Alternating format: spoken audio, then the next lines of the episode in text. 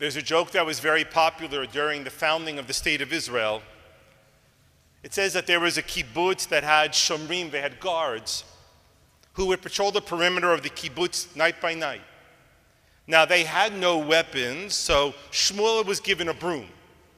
And he was told to walk around and point it at anything that he had a concern with and make it look like a gun, and everything will be okay. Just look threatening, they told him. So one night he's walking around with his broom and he hears some rustling in the bushes, and he says, Whoever it is, come out or I'll shoot. And gradually, Yossi comes out of the bushes. And he looks at him, Shmuel does, and says, Yossi, you're nuts. I could have killed you. And Yossi says, Not with that. I'm a tank.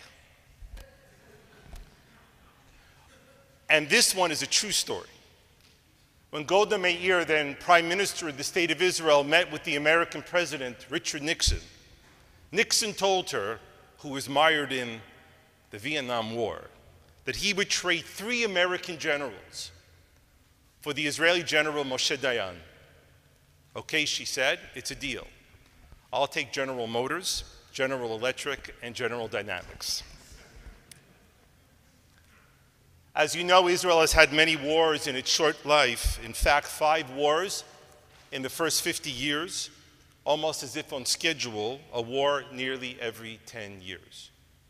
Prompted by calls for its destruction, yes, you heard right, Israel is the only country in the world that has countries vowing to destroy it.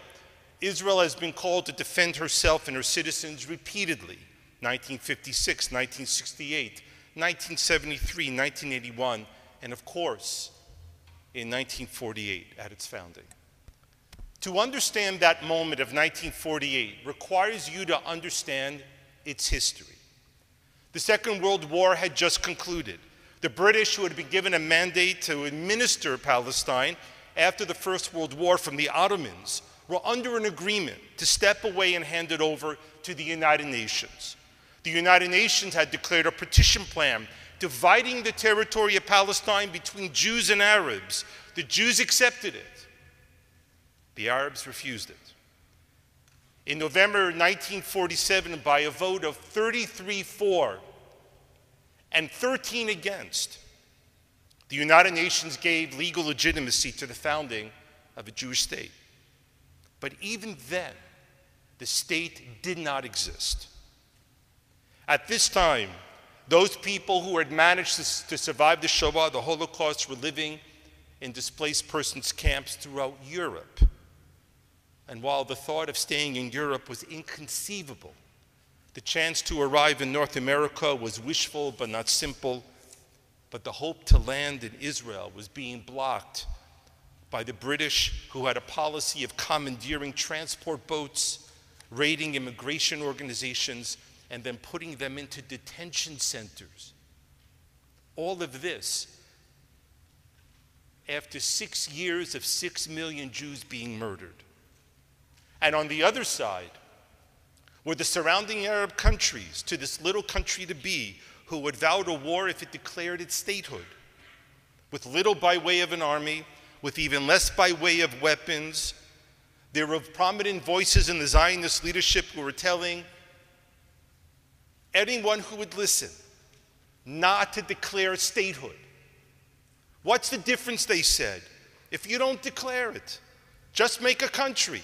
After all, the United Nations made us legal anyway. And by not declaring, they argued, you might just avoid a devastating war with 12 different Arab countries, some of which have been supplied and trained by the British Empire. You know, it's interesting to note that of the 195 countries in the world today, only two were deliberately created, as in created by choice. Yes, two. Nearly every other country are either areas that were tribal lands, the Franks created France, the Sverds created Sweden, the Goths created Germany, or they were colonial enterprises which made countries like Canada, Congo, Niger, Uganda, South Africa, or were legal separations and borders as empires broke up. But there are two countries in the world which were made by self determined fiat. In other words, they called themselves into existence because they were living there. The first is the United States of America, and the second is the State of Israel.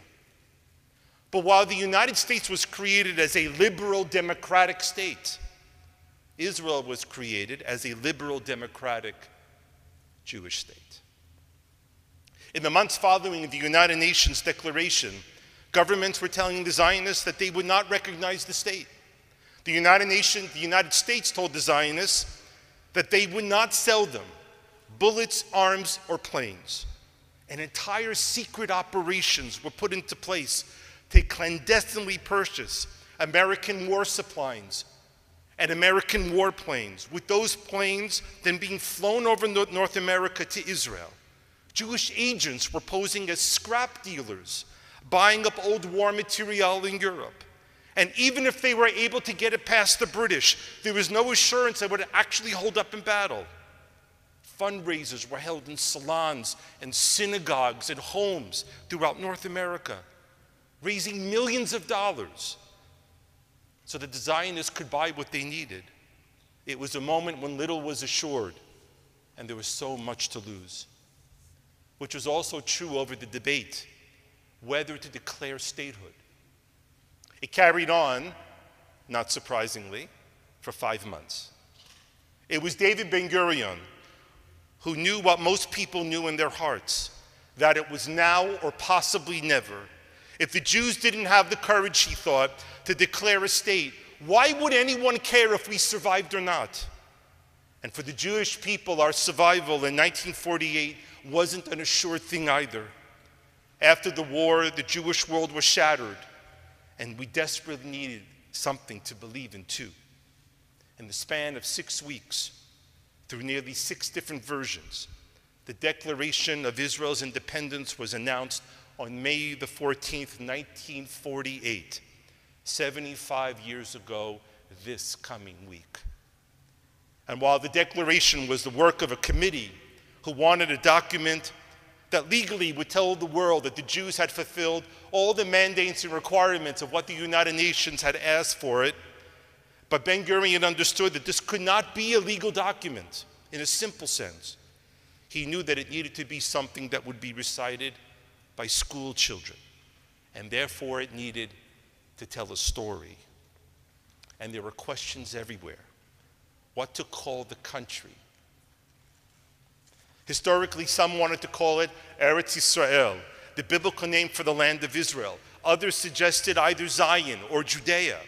But Ben Gurion, however, demanded that it be called the State of Israel so that it should be seen by the world as the homeland of the children of Israel. The religious parties wanted the name of God mentioned in the Declaration. The socialists and communists, who were avowed atheists, refused that. So Ben Gurion poetically includes the biblical expression, Tzur Yisrael, the rock of the people of Israel. The, the religious parties believed that they had won. The atheists believed that they had won. So everyone won.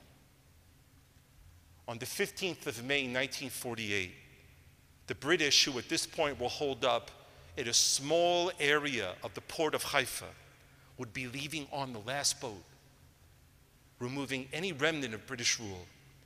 And the Zionists knew that May the 14th was the day that it had to be done or it might be too late. On the night of the 13th, David Ben Gurion told the committee that he was going to make the declaration, and he worked through the night to complete the text. It was done so last minute that they didn't even have time to typeset and print it. In that now famous picture of Ben Gurion standing in front of two Israeli flags, he's reading from a series of handwritten notes the declaration ceremony was held in a small two story building on Rothschild Boulevard in Tel Aviv because they believed that it would be less visible to Egyptian bombing. And as the crowd gathered, David Ben Gurion tapped the gavel, and everyone in the room began to sing the Hatikva, despite the fact that there was an orchestra there to play it at the end of the meeting.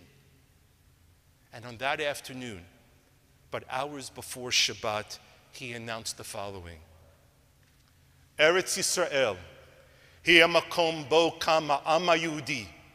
That Eretz Israel, the land of Israel, was the birthplace of the Jewish people.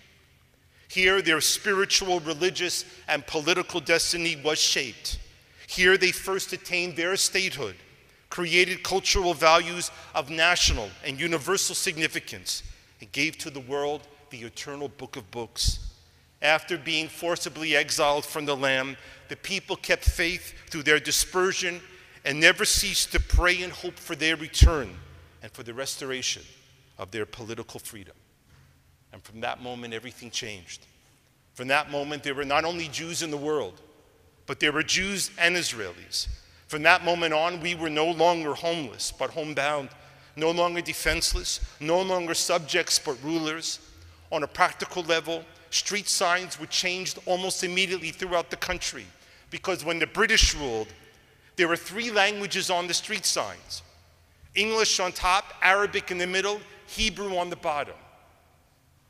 Almost immediately, the street signs were changed with Hebrew on top, Arabic in the middle, English on the bottom, just like it is today in Israel.